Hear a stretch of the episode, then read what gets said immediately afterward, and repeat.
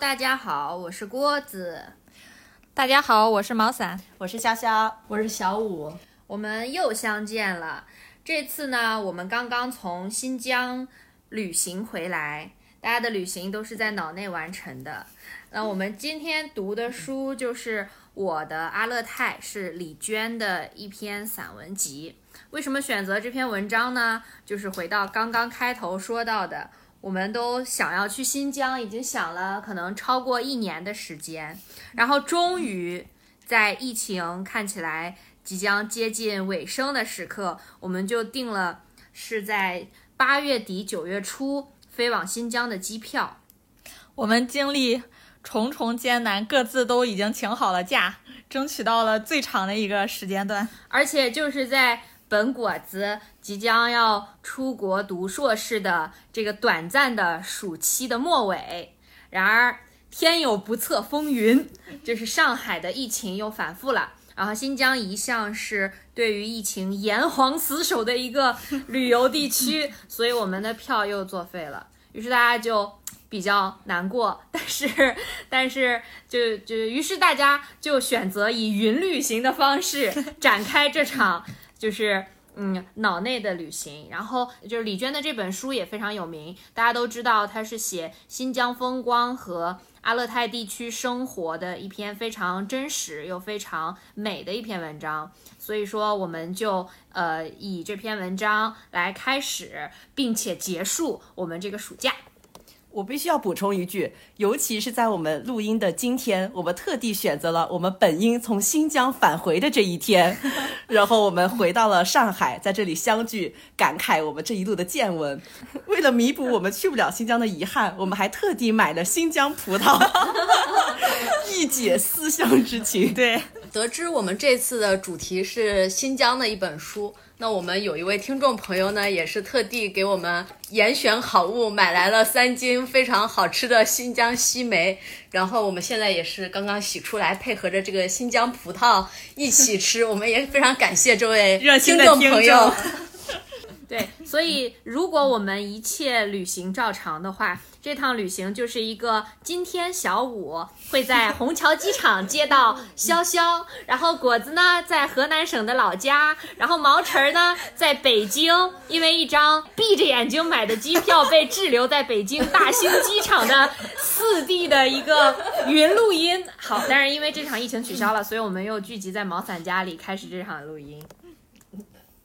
那首先呢，先和大家介绍一下李娟这个人。刚刚说到了李娟，她因为出生在新疆，所以她从小是在新疆长大。而且他们长大的地方和我们熟悉的这种呃地方可能不太一样，他们是跟哈萨克族，这是一个游牧民族，他们跟游牧民族一起生活，所以也体验了那种就是偏游牧民族生活方式的这样一种转场的这样一种生活。所以他的作品里也比较多的写到的是我们呃。呃，普通人可能不太熟知的这样一种新疆的风光，不管是地理风光还是人文景色，都不太跟我们印象当中的这种呃什么呃维吾尔族啊，还有这种什么乌鲁木齐这种旅游地点，呃，就可能不太一样。然后今天我们选择这本书也非常非常的巧，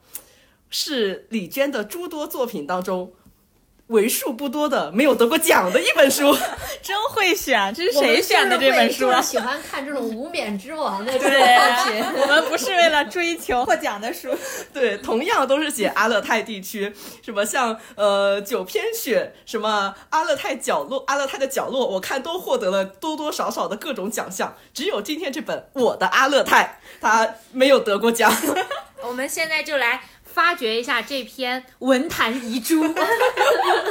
但是这篇文章就是像刚刚潇潇已经提到它的主要内容，然后这篇文章里面李娟写的他们呃他们其实是呃祖孙三代，然后以母女为主，他们主要的营生是呃在当地呃做小生意，就是像开。开一间小卖店，然后也是根据当地的需求来贩卖一些商品。他们这样子的生活方式，也有也有非常多接触到当地各种各样的人这样子的一个机会，包括感受当地的风土人情，我觉得是非常深入的。那大家都可以。就是先简单的聊一下，说自己看这部作品的一个整体的感受。我先说吧，因为呃正好是夏天看的这本书，然后大家也都知道脱口秀大会是在这个夏天开始的。我经常觉得就是呃之前我会看长篇小说，也包括短篇小说，就是它是由呃起承转合的，但是像这篇散文集有很多是非常短的。呃，就是篇幅很短，而且它有的时候是呃一句话就非常让人觉得很很到位，所以我会觉得它有一种脱口秀的节奏在里面，一句话就让人爆笑，然后可能下一句话就让人觉得呃感触很深，甚至有点想哭的那种感觉。我会觉得这是一篇短小精悍，但是很有力量的一部作品。嗯，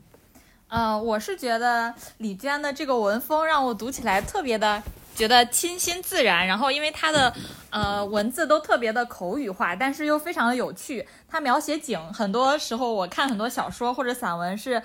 看不太下去景观描写，但是看他描写的新疆的一些景观，我会觉得特别有意思，然后身临其境的感觉。我觉得他的文风有一种又自然又原始。的一种感觉，然后还会记录很多那种传统的民俗，我就很喜欢。然后我之前跟我同学一起去九寨沟玩的时候，然后就是穿过层层的大山，走几个小时。坐几个小时的车才到深山里面，然后在里面生活个一两天，我会觉得特别特别喜欢这种感觉，就在深山里面跟与世隔绝，然后放放牛，呃，躺在就是草原上面睡一睡这种感觉。然后，但是李娟在在她的书里面都是非常平常、非常日常的一个生活，然后看的我就有一种实现了这种生活的心愿的感觉。看了就是去了，对。我我的想法跟毛伞会比较类似，因为我在这本书之前就看过李娟的那个《冬牧场》，然后我是相比较而言是更喜欢李娟写景的，因为我自己就是读这些呃就是散文集，我会更喜欢看那种地理环境的描写，就是对于这种生活琐事，我其实就是相对于来说兴趣没有那么的大，但是读完这本书之后，我就觉得跟我当时读那个呃就是刘亮程的那个寒风吹彻一样，就是在。一一开始我读的时候，可能那时候也是因为年龄小嘛，就一开始就觉得挺一般的，普普通通的。但是可能过了一段时间，我再读，或者以我现在这个心态来读，我就会觉得会勾起我很多。就是虽然他写的都是那些小事，但是就会勾起我很多对于那种童年或者生活那种琐事的回忆。就其实是另外一种共鸣。就虽然大家的呃生活习惯跟记忆都大相径庭，完全不相干，但是就会有那种微妙的契机是能找到共鸣的。我就觉得是一件很神奇的事情。嗯，我觉得李娟的作品啊，就是给我非常神奇的，就是呃，她写景的时候可以表现的非常的宏大，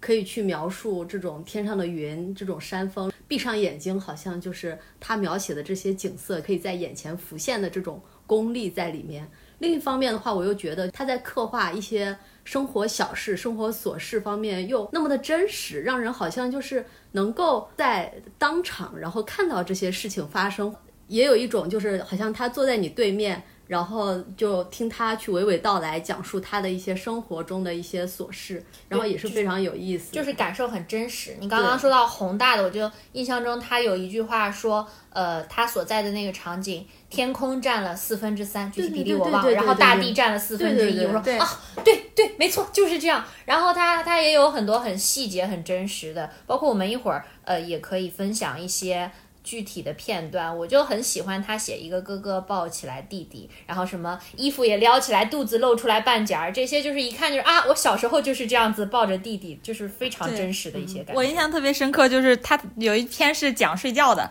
躺在草原上面睡觉，然后看着天空，然后会发现天空还有云一直在慢慢的移动，然后不知不觉你感觉你被吸入到了天空里面，我觉得特别有同感。对，刚刚说那个什么哥哥抱着弟弟，衣服都。这样子撩起来，然后我还记得它里面就是讲说小孩子冬天的时候里三层外三层，就简直穿成了一个球，就是扔到地上还会反弹过来的那个样子，非常的有画面感，对，生动活泼。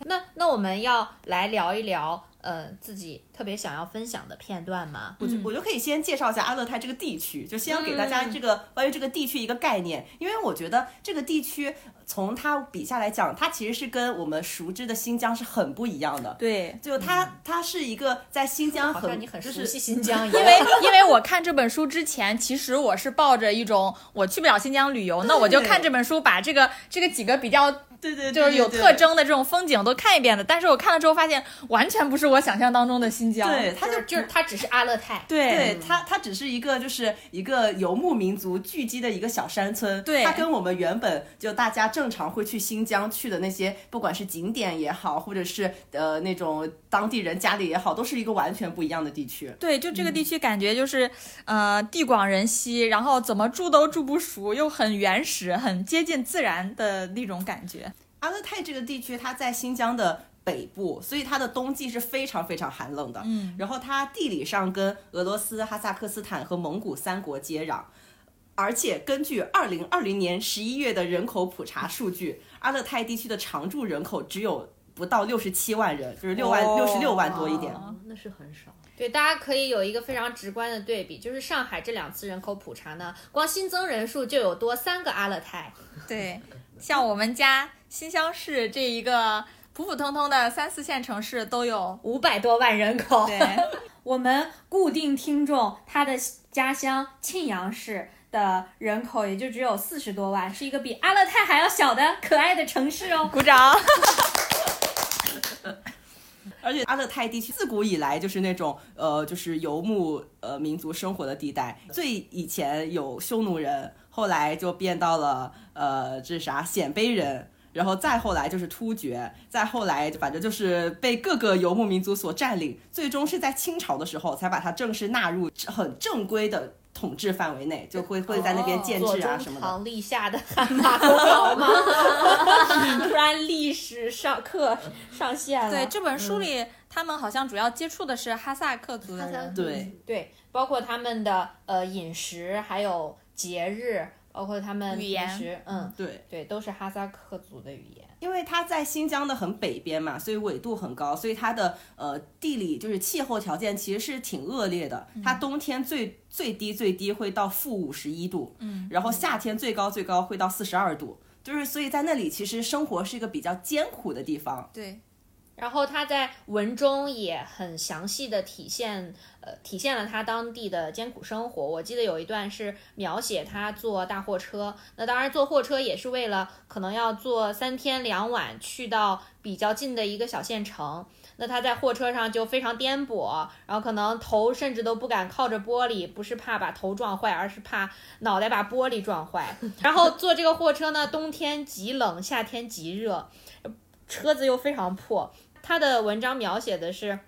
嗯，冬天这个窗户车窗破的关不上，而夏天这个车窗又破的打不开，整个车子就非常闷热的一种感觉。所以它有呈现呃非常艰苦的生活条件，但是又以一种非常轻松诙谐的语言表达出来，所以大家看着都觉得很好笑，然后又呃身临其境且没有痛苦感。刚刚说到李娟，她获了很多很多奖嘛，我就看到网上有一段就是人民文学奖给她授奖词，我觉得是特别特别让我认同的，就是呃当时授奖词是说，呃她所描写和记住的，恰恰是易被人们所遗忘的一切，那些正被现代文明分分秒秒侵蚀的某种古老而民间的传统。正是这种富有价值的、兼具深情与克制的日常记录和生活描写，使他的文学疆域远远超越具体的地理界限与时间限定，在广大的时空获得延伸性的力量。我我觉得还挺符合的。对，就他写的那些，其实并不是很特特别美好，就是我们现在看来特别美好的生活，就是也挺需要为生活奔波，然后又就是也比较艰辛，然后也可能家庭条件也一般般，但是就是会让人觉得很有，就很受感触。嗯嗯，那么大家要分享一些自己感触非常深刻的片段吗？来，那从果子先开始吧。郭子先啊。马上，我打开这个。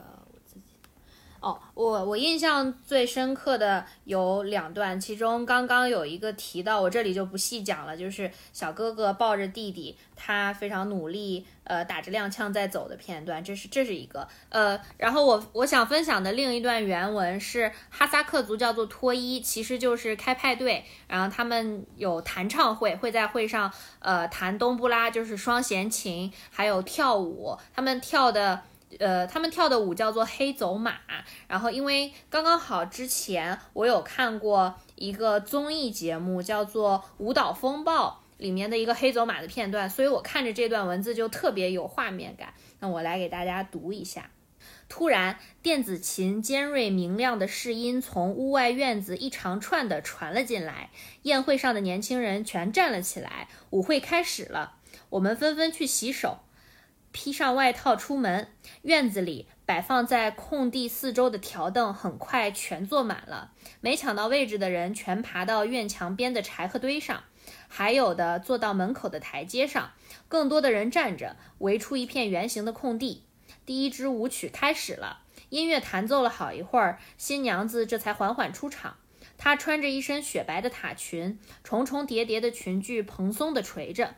外面套着枣红色的半袖小坎肩，手上捏着小手绢，长长的白色婚纱上插着几簇鹰领毛，婚纱从绣着珠花的尖顶小帽上脱下来，几乎快要垂着地面。中间有一段关于舞蹈的描写，后面说：“我说着舞蹈和这世间舞舞蹈着的一切，那些美的形体，若非没有美的想法，怎么会如此美的令人心生悲伤？”那些睡着了的身体，那些木然行走着的身体，或者是激动的说着话的身体，轻易的从高处跌落的身体，都在世界之外，创造着世界之外的事物，越累积越多，离世界越来越远。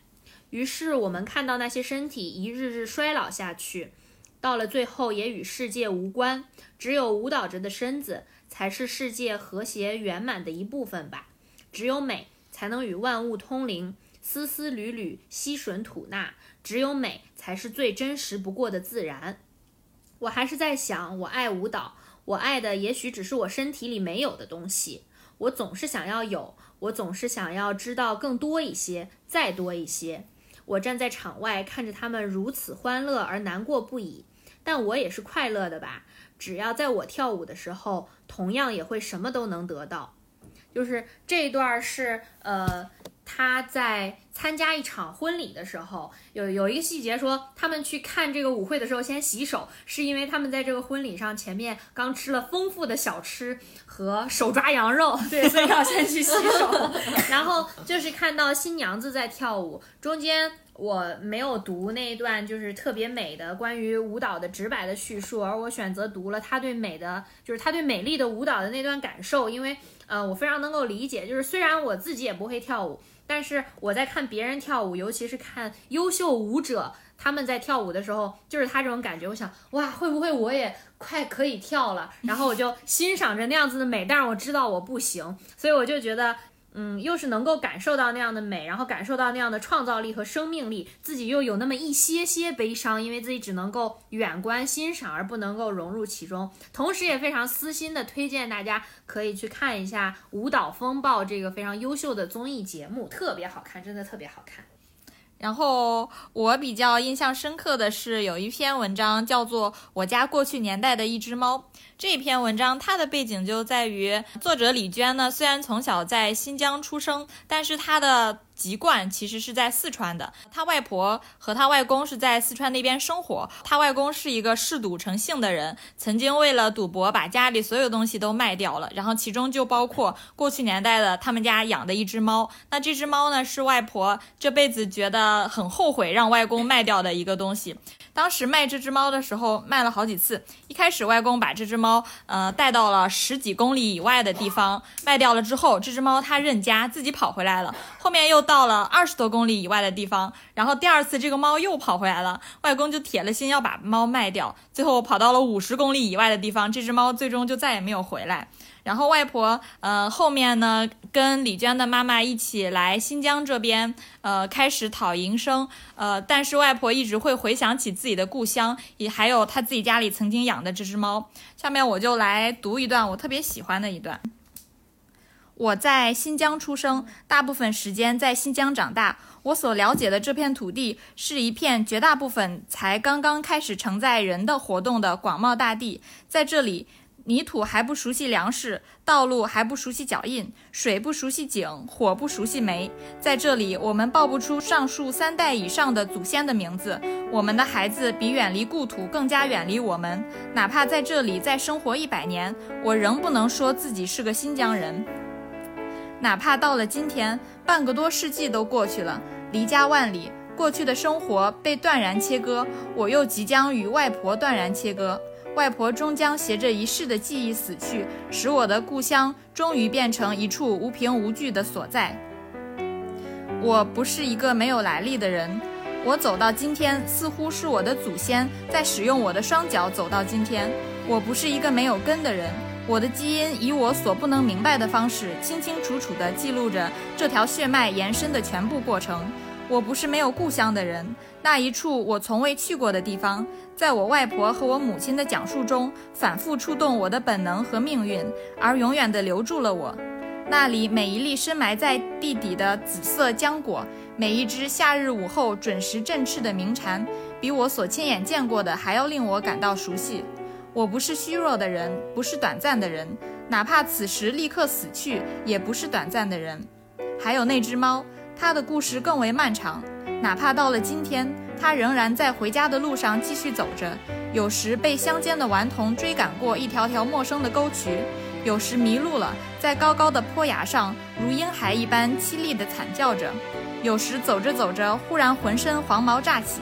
看到前面路中央盘起的一条花蛇。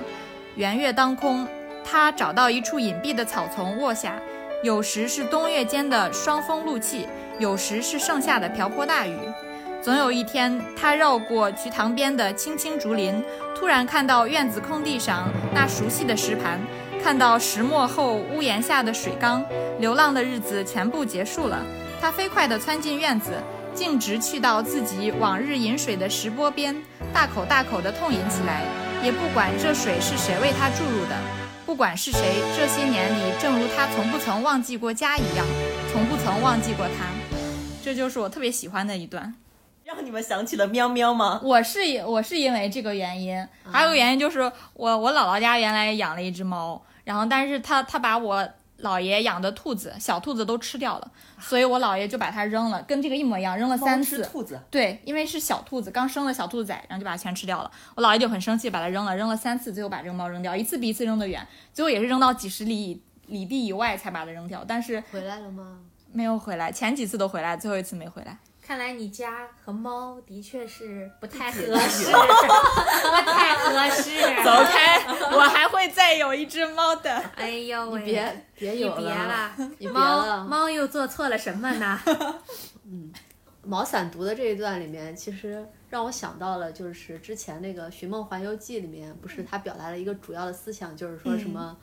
呃，只有一个人被遗忘，死亡不是终点，对，被遗忘才是终点。对。既然毛伞说到了外婆，那我就来 继续分享一些关于李娟的外婆的一些故事。首先呢，她是一个糊弄大师。对对，她是怎么糊弄的呢？就是李娟啊，她有一段时间是在乌鲁木齐生活的，然后每当她回家的时候呢，就会给家里人准备很多东西。然后有一次呢，就买了这个在中老年专柜里面的麦片。买回去了之后呢，他们都很高兴，说：“哎呀，之前都听说过，从来没有吃过这个东西。”然后李娟呢，就想当然的去煮了一大锅，先给外婆盛了一碗，外婆笑眯眯的喝了一口，然后又默默的喝了一口，说：“好喝。”然后死活也不肯喝第三口了。对，然后这个是关于麦片的一个，然后还有一个是那个看烟花的。李娟呢，他们有一次在。应该是汉历新年吧，他们就是去买了一些烟花，然后来放。因为烟花的时间非常的短暂，所以说呢，他就赶紧去房间去拉外婆。外婆走得很慢，拄着拐一步一步挪出来的时候，这个烟花已经结束了，只看到残落的星星点点碎花，最后飞溅了两三下。尽管如此，他还是很高兴，惊叹了好几声，然后赶紧躲回屋子里，外面太冷。然后呢，他们就接着放第二次，放第二次的时候呢，又去叫外婆，然后跟上次一样，外婆走到大门外的时候，又只看到了一点点尾巴。这次李娟她就不允许外婆再回去了，就让她在雪地里等着，看了第三个烟花，就非常的有意思。然后还有一段呢，它这一篇的名字就叫关于外婆，呃，这里面呢就是外婆是一个嘴非常碎，而且又刻薄，然后这么一个祖安老太太的形象。然后他一开篇就说：“外婆真讨厌，除夕大扫除，我们累得半死，她一点都不帮忙，还尽添乱，嘴巴又刻薄。你要是说她两句，她能把你冲死。”哦，我这里我觉得我应该邀请一下，不如潇潇跟我一起来潇潇朗诵扮演一下外婆的角色来，我来读李娟。嗯。外婆刚扫了地，不要往地上吐瓜子壳了。咦，我吐我的，你扫你的，我往地上吐，又没往你脸上吐，外婆不要乱翻我的包包，这是你的啊。当然是我的。那他是长得像你，还是跟你姓？你这个老太婆，洗了手再拿筷子好不好？小的啥子哟？不干不净，不得病。你在这里努力的擦洗灶台，忙得没鼻子没眼，他老人家却一会儿跑来打个岔，一会儿又来跑跑来骚扰一番。娟儿啊，今天嘛过年，我嘛来你屋里吃夜饭，空起手啥子也没拿哦，只带起来一个好东西，便宜卖给你吧，买不买？不买，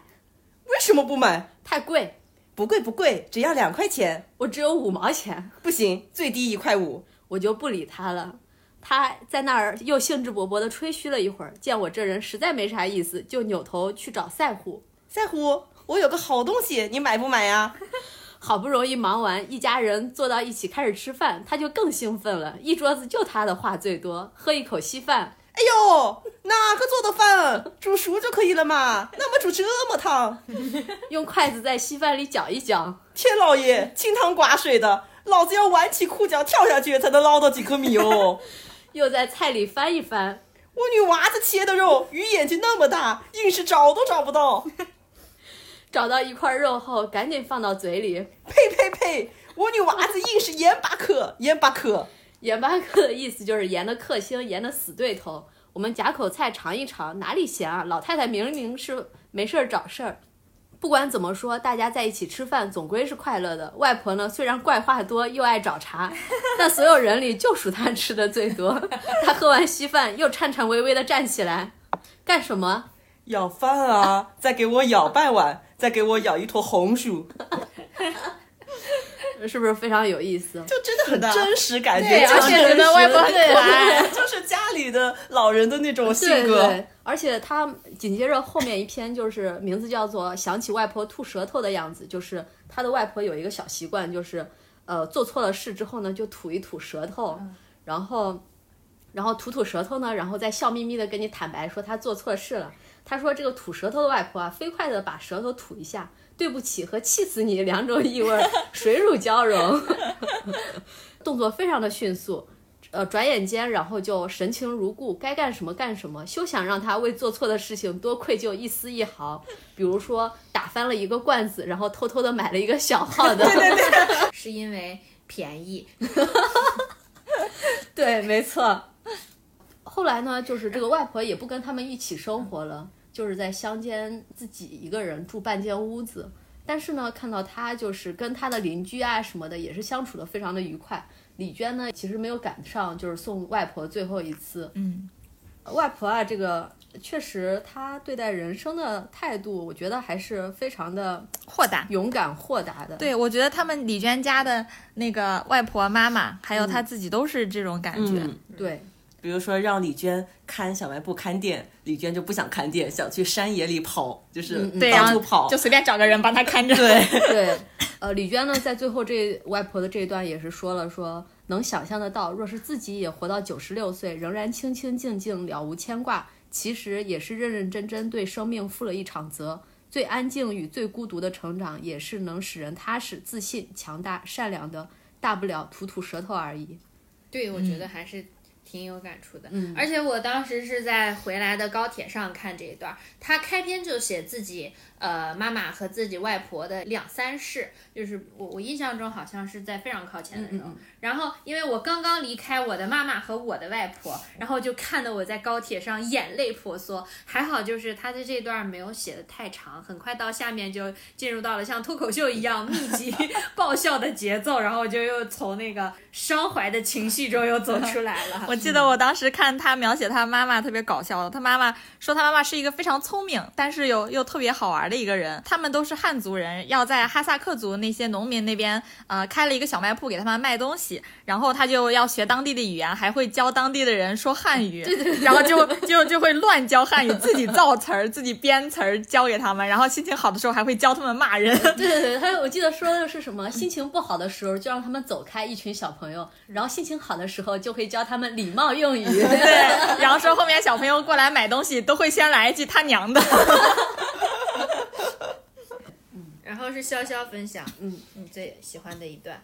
那因为刚刚也提到，就是其实我是相比较而言更喜欢看那些写景的嘛，所以当时也是一开始就戳动我的，也是李娟在描写她在荒野中睡觉的感觉。就其实整篇文章没有任何的实质内容，就是在讲他在山野中睡觉的这样那种感受，然后描写他一睁眼看到空中的云啊，还有那些风啊，还有地面上的草那种，就是一个纯写景的一篇文章。呃，再次我要先说一句，我们四个人今天分享的完全事先没有经过沟通，就是恰好选选择的就是四篇不一样的篇目，就是我觉得这也蛮神奇的，就是可能不同的人因为自己不同的经历，然后受触动的点是不一样的，所以就每一个人都可以在李娟的文字中找到自己共情的那一个点。然后说回这个在荒野中睡觉嘛，一开始他那个。他这篇文章里讲了一句话，我觉得就很有意思。他说：“这荒野真是不讲道理，但慢慢的，这荒野又会让你觉得自己曾努力去明白的那些道理，也许才是真正没道理的。”然后他后面就呃讲他在呃山野中睡觉的这样一种感觉。呃，他说：“有时睡着睡着，心有所动，突然睁开眼睛，看到上方天空的浓烈蓝色中，均匀地分布着一小片一小片鱼鳞般整整齐齐的白云。”从南到北，从东向西，像是用滚筒印染的方法印上去似的。那些云大小相似，形状也几乎一致，都很薄很淡，满天都是。这样的云哪能简单的说它们是停在天空的，而是稳在天空的呀？它们一定有着更为深情的内容。我知道这是风的作品，我想象着风如何在自己不可触及、不可想象的高处，宽广地呼啸着。带着巨大的狂喜，一泻千里。一路上遭遇这场风的云们，来不及啊的惊叫一声就被打散，来不及追随那风再多奔腾一程就被抛弃。最后，这些破碎的云们被风的尾势平稳悠长地拂过。我所看到的这些云，是正在喘息的云，是仍处在激动之之中的云。这些云没有自己的命运，但是多么幸福！那样的云啊！让人睁开眼睛就猛然看到了，一朵一朵整齐地排列在天空中，说已经结束了，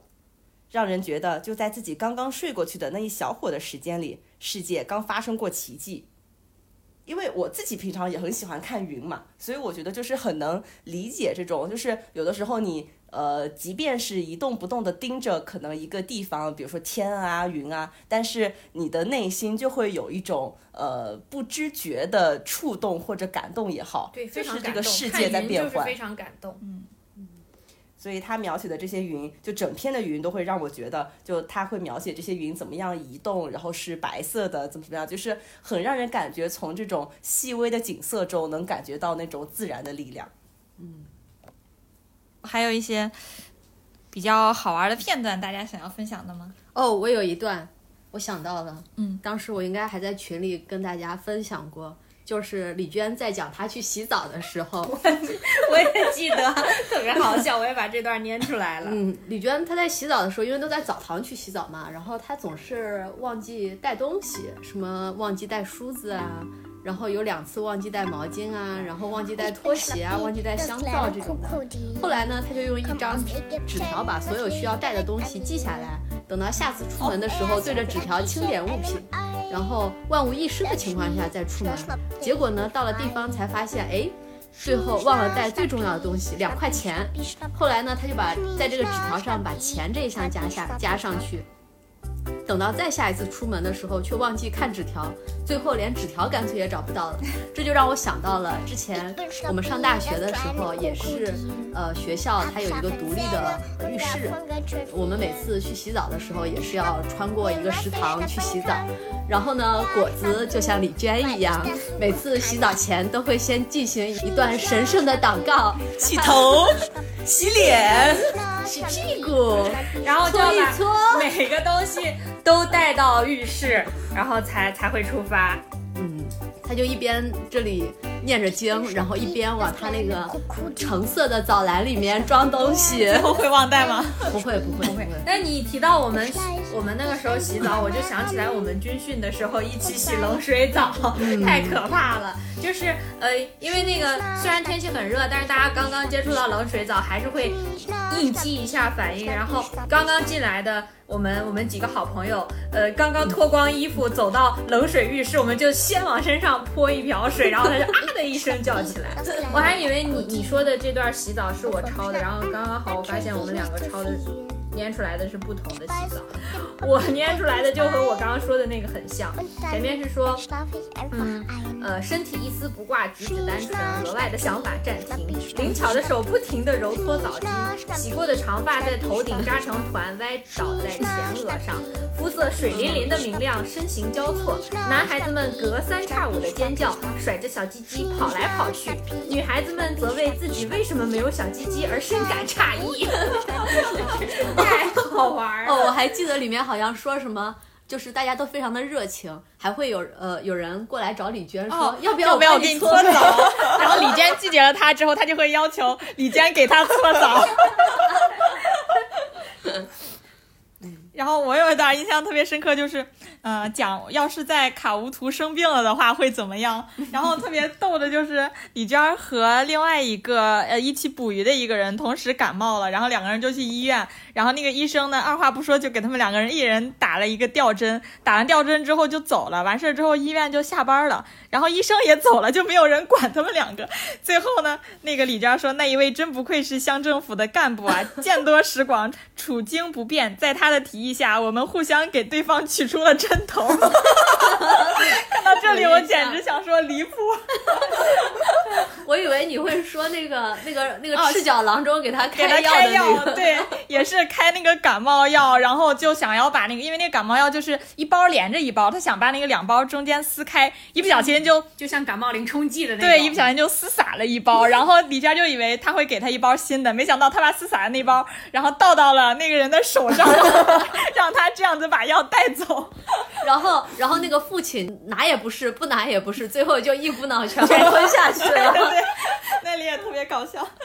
我我还有一段是那个，因为他刚刚讲他们家开小卖部嘛，然后他们家自己养的鸡，所以他们家有鸡蛋，就感觉这个养鸡可能呃不是就是家家户户都会养的一个，就是这个鸡蛋是他们小卖部的一个很特色的的一个商品。然后有的时候游牧民族嘛，他们会骑马赶路，包括就各种事情会经过他们的小卖部。有的时候遇到特别寒冷或者是狂风暴雨的时候，呃，就会有很多人进来这个小卖部歇脚或者买东西嘛。这个时候，这个热乎乎的煮鸡蛋就是一个很受欢迎的一个商品。然后其中就有一个一篇文章讲到，就有一天一个骑马赶路的人。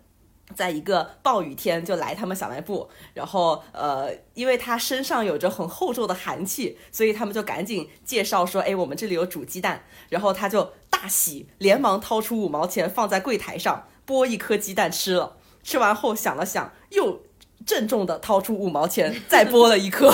然后他就买了各种什么生活用品啊，还有呃粮草啊什么的。然后最后数了数剩下的钱，又买了几颗熟鸡蛋，小心的揣在怀里，一定是给家人捎回去的。就是很就很就很真实，我觉得虽然说感感觉好像生活挺艰苦的，但是又透露着一丝丝的好笑。对，嗯，然后我还有很多呃细节可以跟他找到共鸣，因为小时候我我养过兔子，然后我的兔子有各种各样稀奇古怪的死法，其中有一只兔子就是吃肉吃的死掉了。我我印象很深刻，我给它喂的还是德克士的炸鸡腿，这个在我小时候是非常非常珍贵，珍贵到可能只有嗯烤了很好或者是儿童节才能吃到的东西。然后我很喜欢那个小兔子，于是就给它喂了炸鸡，然后它就死了。然后李娟也是这样子。养死过一只小兔子，那当时看了我就有一种非常共鸣的伤感。然后他后面还有一段让我觉得也很有意思，就是他说他非常想学骑摩托车，但又很怕摔跤。记得小时候平衡感几乎等于没有，秋千都不敢荡，光学自行车就学了三年，光学推自行车就学了两年。总之，我自己恐怕一辈子都不敢奢望这种。机器怎么样了？但他还是非常喜欢摩托。然后就是，虽然我的平衡感没有那么差，但我就确实在摩托车上摔过很多次跟头。所以说，我就觉得哦。好有共鸣啊！对对对，我也是这样养死兔子以及害怕和期待摩托车的。说起养宠物，我想起来郭子以前给我讲，他养的那个蚕，别人养的蚕最后都会变成飞蛾，因为他养的蚕吃的太胖，非常圆，变成飞蛾之后一个都不会飞，全部都飞不起来。别人养的蚕都是就是蚕要经过四五次蜕皮嘛，然后最后一次蜕皮，别人养的蚕大概就是小指头这么粗和长，然后不知道为什么我养的蚕就会变成。中指这么粗和长，我我后后来想了很久，觉得可能是因为他们养蚕都给喂的是桑叶，然后我喂的是 克士炸鸡腿，我我喂的是笋叶，就是 也是有他们要的那些营养元素，但是他们必须吃很多，就是可能没有那么多必必须的，所以他要吃很多。笋叶才可以，当然也有可能是笋叶没有洗干净，有一些什么农药一类的。总之就很肥，导致别人的蛾子孵出来都是瘦瘦的，翅膀很大，然后我的是肚子很肥，翅膀很小。然后他们就是就是别人都是飞，就是在一个盒子里面飞到哪里去结蛹，然后我的就是非常努力的爬爬爬爬爬到那里，然后再去吐丝结蛹。我看着他们好惨，然后还有蚕多损呢。多 损太损了！我有一个故事觉得很感动，不知道你们有没有印象？好像是叫在卡乌图的永远之处里面有一个，他们家不是。有裁缝手艺嘛，会做裤子，然后快过年的时候就有一对母子来这边买裤子，然后就就商他们两个因为在纠结半天到底要不要买，所以李娟和她妈妈就把他们丢在旁边，让他们自己去商量，然后就去另外招待别的客顾客了。后面他们再回来的时候，发现那两个母子已经走了，然后裤子也不见了，他们就觉得是这他们母子偷了那个裤子，然后就就相当于传话，让让村民传话给他们，然后说嗯。不应该做这种事什么的，后来发现其实是冤枉了他们。然后那个母子，那个小男孩还在大冬天冒着大雪，然后凌晨的时候就跑过来。是走了十几里的雪地，对，过来澄清这件事。对，过来就是支支吾吾的跟他们说，真的没有要那个裤，没有拿那个裤子什么的。当时看到这里觉得特别感人。嗯，然后后来他们也意识到自己其实就是因为当地的民风太淳朴，如果这种事情被误会，其实是一件非常丢脸和令人难过的事情。所以他们第二天早上也是一大早再去到当地人家，因为当当地也是一个风俗嘛。对对对对对，在他的那个。开斋节还是哪一天？我忘记了，好像不是开斋节，就是总之非常盛大的那个节日的第一天是是他们的重中之重，然后他们就选择在这一天去到呃人家家里面当门道歉，意思就是就是呃我们的确是对对对不起你们，因为在当地如果是被误会，其实就是那么一个只有六十六万人的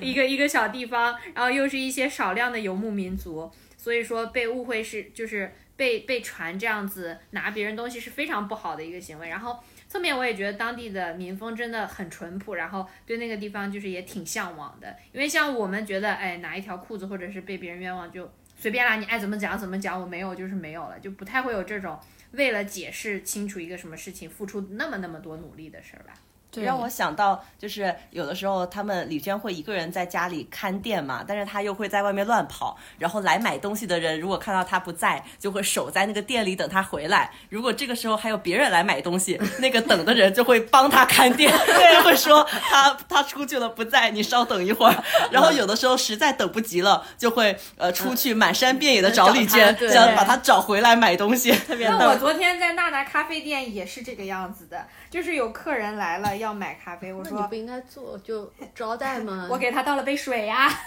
你我说你会冲吗？我说你稍微等会儿，然后一会儿娜娜就回来了，然后他就在那等会儿，然后我就出去找娜娜，然后就很快的逮到了他，赶紧回去打咖啡了。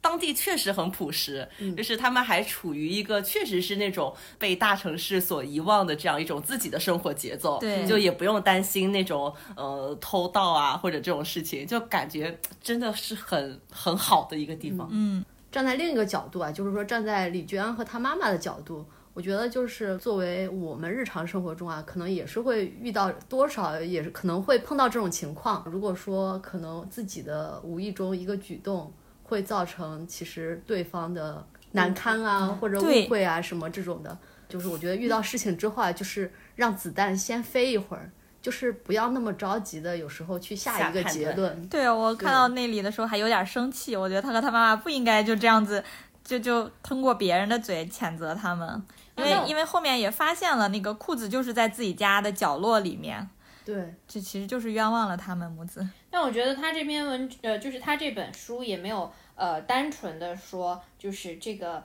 这个可以说是这个世界里的人。呃，淳朴啊，美丽的一面，他也说了人性的幽微和复杂的一面。比如说，有酒鬼到他们家，呃，可能会赊账，就赊账不还的酒鬼来他们家喝酒。还有包括你们感触都很深刻的木耳那一篇，就是大大家从呃发现木耳的第一年，然后到疯狂抢购的二三四五年，包括还有囤货居奇，然后再到第五六年木耳突然消失，这一切就像一场梦一样。然后也有很多写了。就是他不是写了恶的一面，而是我觉得他写了很多人性本质的一面。你利益就在那里，然后很多呃过路过的人都想攫取一番，所以我觉得也是挺丰富的一本散文，这是一个非虚构类的作品。莫尔那篇我印象很深刻，我觉得它是这里面唯一一篇跟外面的世界最最最像像的的一篇，对它讲的就是一开始，呃，可能外面的人就就会觉得野木耳比较珍贵，然后他们就在卡乌图的森林里面发现了木耳，然后他妈妈先发现的，然后一开始挖了野木耳到外面去卖，后面卖的越来越贵，就会好多好多人，包括当时因为下岗潮啊或者饥荒来到新疆这边讨营生的人都会去卖这个木耳，然后这个木耳呢，然后卖的越来越贵，炒的越来越贵，来的人也越来越多，然后中间就会有很多利益纠葛，比如说守林人啊，或者是乡政府啊，就会在里面分一杯羹什么的。后面这个木耳就像那种入侵的生物一样，就这样忽然的来了之后，几年之后忽然的就消失了，消失了之后，然后这一切就像没有发生过一样。然后这段写的我觉得也特别的好，就是是的，木耳没有了，我们家以他的沉重的愿望也没有了，我们的杂货店又轻飘飘地搬到了山上。对于店里买东西的牧人们，我们还是报以微笑。然后又想到木耳没有了，生活在继续，看起来只能这样了，但是却永远不一样了。很多事情分秒不停的到来，并且还在加速。最巨大的变化就是种种巨大的变化都开始无影无踪，呃，几乎无从感知。然后看这段的时候也是还蛮有感触的。嗯所以我们嗯，就像是去了一趟新疆一样的读完了这本书，大家是不是真的有机会？什么时候去呢？有啊，我们三个有有计划，明年就去了。我觉得这个事儿很悬，我们明年拭目以待。我觉得接下来就是呃，应该郭子也像我们的，虽然人数现在不是很多，但是还是有一些固定的听众朋友们 来介绍一下。因为可能后期后面的话，我们就四个就不是再聚在一起录音，现场录音了，可对能就会变到呃，大家分分布在两个城市，甚至三个城市，乃至四个城市的录音场景。刚刚我们商量了一下，可能会开一个 YY 语音聊天室。对，天哪，这句话说出来，感觉自己老了。你开开个房，开个语音聊天室，呃，或者是用什么其他形式的呃线上录制的方式来完成，也是、也是挺期待的。虽然现在的更新频率也不是非常的高，已经很高了已。经但很高了我们之后会尽量保持这样的频率。对，给这唯一唯二的听众 一点希望。那本期节目就到这里啦。好的，我们下一期要期待一下哦妈呀，下一期可以做一个预告哎，对吧？下一期是重磅预告。在这里给大家做一个重磅预告，下一期我们将选择一本相对来说比较特别的书，为大家开启一期比较特别的节目专辑。树犹如此，白先勇的散文集。那我们下期再见，拜拜。拜拜拜拜拜。